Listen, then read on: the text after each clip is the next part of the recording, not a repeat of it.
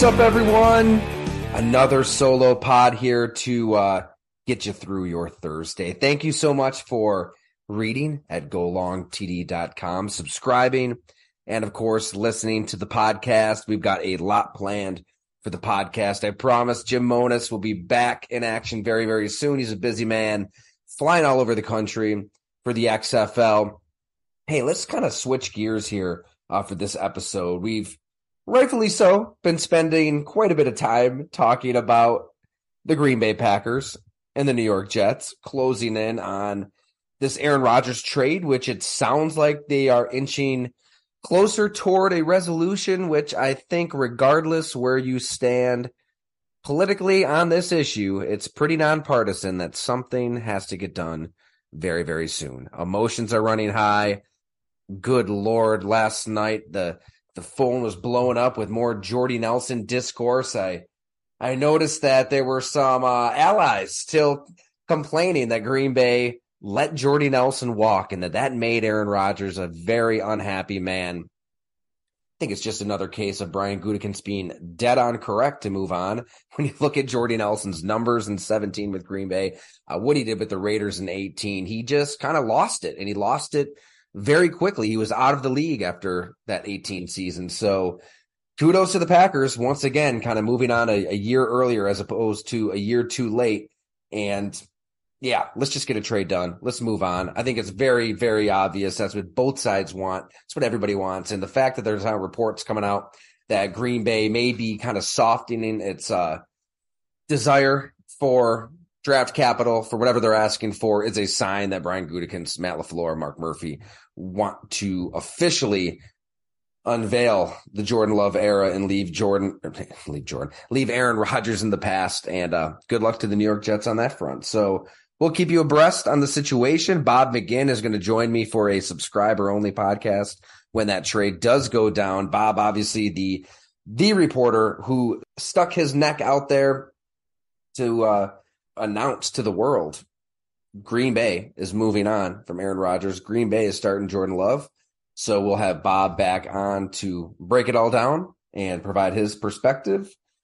You can subscribe to that, golongtd.com. And yeah, the Buffalo Bills, another topic of conversation at the site. Uh, Brandon Beane had some comments, Sean McDermott as well. It's very strange to see and hear Josh Allen in the headlines and them wanting their best player to really do anything differently. That that should be about as low on the priority list as it comes. But I have a column up at Go Long on this also. I'll just kind of let my thoughts on the subject live there if you'd like to check it out here on the podcast, I thought we'd uh, talk some Atlanta, Atlanta Falcons, and they don't really come up often on this podcast, but I have a feeling that this season that they will. All of a sudden, the NFC South is pretty darn intriguing. You've got Baker Mayfield looking to resurrect his career in Tampa Bay. You have Derek Carr heading to the New Orleans Saints with Jamaal Williams and Chris Olave and Michael Thomas and Demario Davis Cam Jordan, a lot of talent still on that Saints team. Is Carr the player who gets them back into the playoffs and back to doing damage? Possibly.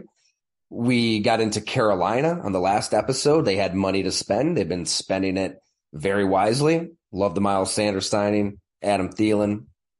What about Atlanta?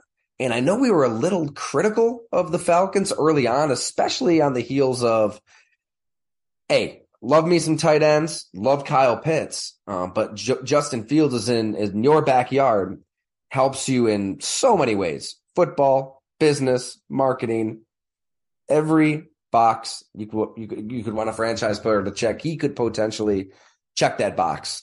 Uh, and now Chicago's building around Justin Fields. They, they got the heck out of that first overall pick. Uh, but Atlanta, I think, has made some really smart moves. And I thought that the, uh, the acquisition of Calais Campbell today says a lot. Because when you really think about it, Calais Campbell is going to be up for the Hall of Fame. This is one of the best defensive linemen of the of a generation, right? I mean, he does everything. He defends the defends the run so well. Gets after the quarterback. Was kind of the face of Sacksonville, The that team that really was one or two plays away from getting to the Super Bowl with Blake Bortles. He always is taking in younger players under his wing. One of the absolute best veterans, leaders a defense could ask for. Everywhere he goes, he makes an impact. You know, he spent what, t- 2008 to 2016 in Arizona. And then he heads to Jacksonville, helps change everything in Jacksonville. Spent the last three seasons in Baltimore. He's up to one, two, three, four, five, six, seven Pro Bowls, still playing at an unbelievably high level, too. I mean, he's what, 36, going on 37 years old soon. Uh, and he's proven, I, I think watching him last season, he can still get it done. Five and a half sacks, 36 tackles in 14 games. And take it from Dan Campbell. Uh, this is Dan Campbell down at the owners' meetings. Oh my gosh. I just keep watching game footage. He's a force to be reckoned with. You put him in a closed end, you're not running over there. He can rush as a three technique. Still on third down, man, he's got length, he's got size, he's still quick. Um, and I, I, the decision of Calais Campbell to choose Atlanta says a lot. He really could have gone to not every possible team in the league, but pretty damn close. I think that there was a really good market for Calais Campbell. He had meetings set up with the Jets, with the Bills. The Lions wanted him. I mean, imagine him next to Aidan Hutchinson, their second overall pick, really came into his own late in the season. And Calais and you know, Jacksonville, they were interested in bringing him back for reunion. And he chooses Atlanta. You know, this is a really smart player. The fact that he chose Atlanta, actively decided to go to a team that's gone what seven and ten back to back seasons. Terry Fontenot, Arthur Smith. Uh, nobody has really said a peep about this team. I feel like in months. I know it's an SEC country. That's part of the reason why. If you live down there, it's all about Georgia, Alabama, LSU, Florida, college football.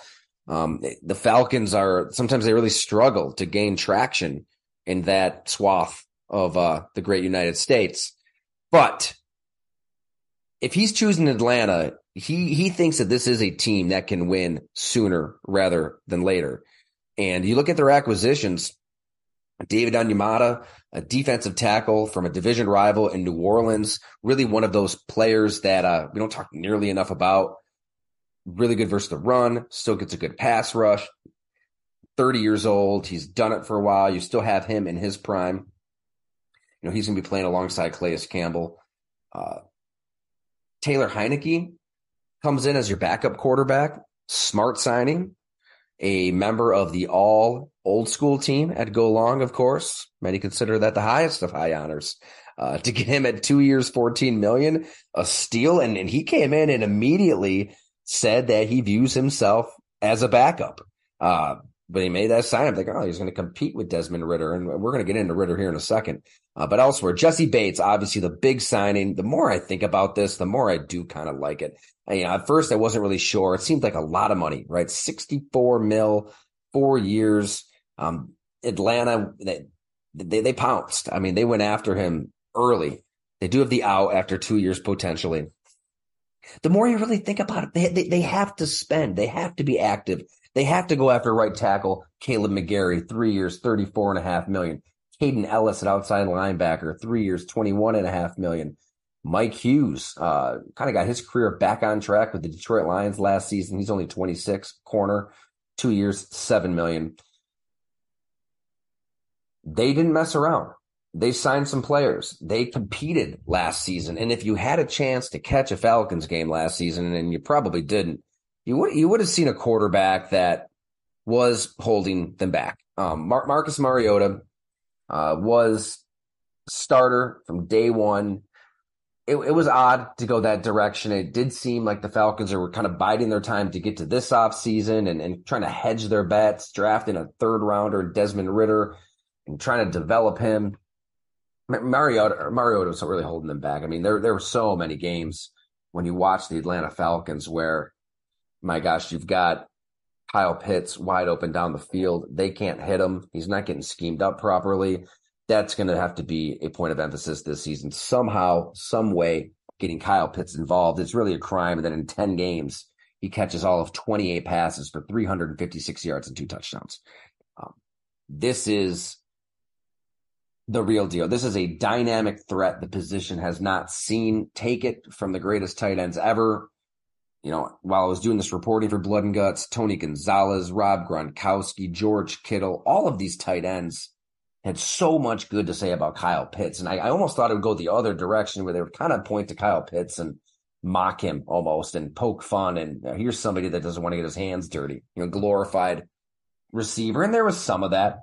But in talking to Pitts myself and those who know him best, he, will develop that part of his game. I think he did develop that part of his game last season. We didn't really talk about it or even look for it, uh, but he, will he'll get down there in the run game. He's not going to line up in line 30 snaps a game, but he can give you that element. And above all, he's a matchup nightmare. You have to find a way to use Kyle Pitts in your offense, and they just didn't do it. Drake London, I mean, another big receiver. London, Pitts, they're really kind of building the offense around just these long, tall, physical receivers. Cordarrelle Patterson, um, when it's all said and done, he, he might be a Hall of Famer with his return statistics and just how he co- completely redefined himself as a running back. Might be jumping the shark a little bit there, but man, if you're going to get return specials, and he, he's a threat to go the distance any given play. What about the quarterback? It always comes down to the quarter. And that makes Desmond Ridder one of the most fascinating players into this season because we really didn't see a hell of a lot of him.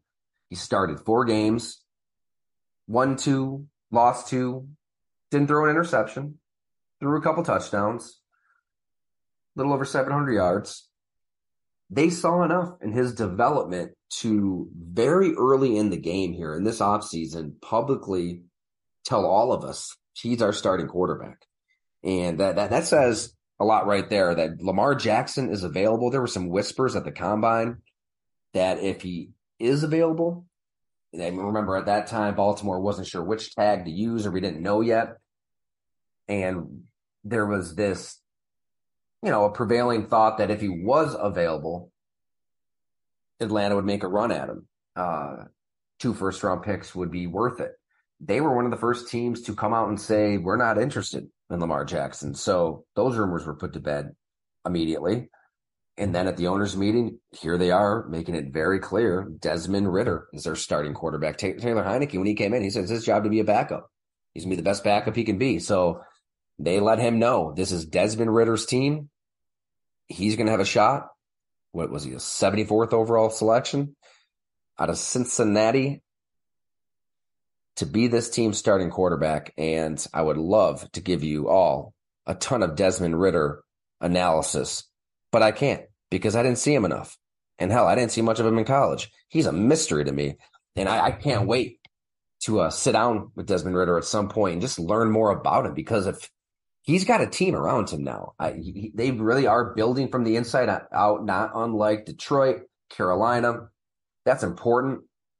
Uh, I think Arthur Smith, he's, he's caught a lot of criticism, rightfully so. Uh, but what he did in Tennessee offensively does say a lot. I mean, I think he does want a run first, run heavy, multiple, diversified offense that just hits you in a different way, but hits you with a lot of physicality. And let's pull up Bob McGinn's draft series from 2021. I want to pull up what the scouts had to say about Desmond Ridder. So they he had him slotted as the fourth best quarterback in the draft. This is straight from Bob's draft series. And again, it's for our paid subscribers. So if you want to get draft coverage that is unique and straight from the scout's mouth, personnel men's mouth, coaches, Bob is talking to these guys around the clock to bring you authentic, real, good, bad, ugly takes from what the NFL figureheads really do think about these prospects. And he's gained their trust over a number of years. Here's what they say about Desmond Ridder into last year's draft. From one scout, quote, he kind of remind he kind of reminds me of a body wise. He kind of reminds me body wise of Sam Bradford good over the top release, good athlete, good arm strength, throws the ball very well to the left for a right handed quarterback. I look for that when I do a quarterback, has deep ball accuracy. He's slippery, dipping under pressure. I just didn't like his thin lower body. I don't know if that will affect him or not. Another scout. He's not as accurate as Pickett. That's really where the difference is. He's worthy of taking a shot in the first round. Are you going to feel like you solved your problems or just hope for the best? He's unsure. A third scout. He won some big games. He's a very talented athlete for his size. Size is six three and a half, 213. I really questioned his accuracy. The biggest knock on him was his accuracy. You've got to figure out if that's correctable or not. And that's where we should know. Uh, he did complete what 63% of his passes as a rookie. So that's pretty good. You know, small sample space, but pretty good. The, okay, this is a fourth scout. He didn't have a good pro day. He's the most overrated and is going to benefit from a not very good quarterback class. His intangibles are excellent. He's a winner, an athlete. I just don't think he's a natural passer. His release isn't very quick. His arm strength is okay. I don't see a starter. So all over the board, even you know, a scout there who has doubts though, notes his intangibles, the fact that he won a lot of games, the fact that he's an athlete, that matters in this offensive scheme. If he's more accurate than Mariota, that that matters. He's younger, maybe a little more pop to his game. Um, yeah, we're gonna follow this because uh, Atlanta is a team that maybe could do a little damage. The NFC is going to be wide open. It sounds crazy talk about the Carolina Panthers and the Atlanta Falcons in these terms, but there will be another Jacksonville out there. Uh, probably a leap to say there's a Cincinnati out there with the leap they took uh, with Joe Burrow his second season in 2021. But Atlanta, Carolina, like what they're doing. If you have money to spend, spend it and spend it wisely. Both teams did it from the inside out. See how far it takes them. And we'll definitely make a point to uh, check back in on Ridder and see what's going through his mind right now. He's a busy guy. You know, he's a father, uh, taking over a football team this is a team that wants to win now. These signings reflect that, and the Calais Campbell signing alone says plenty. Thank you so much for listening, everybody. Go long td.com for all columns, all podcasts, all features. And like I said, when the trade goes down, we'll bring Bob on. You can catch that podcast over there at the site. Thank you so much, everyone.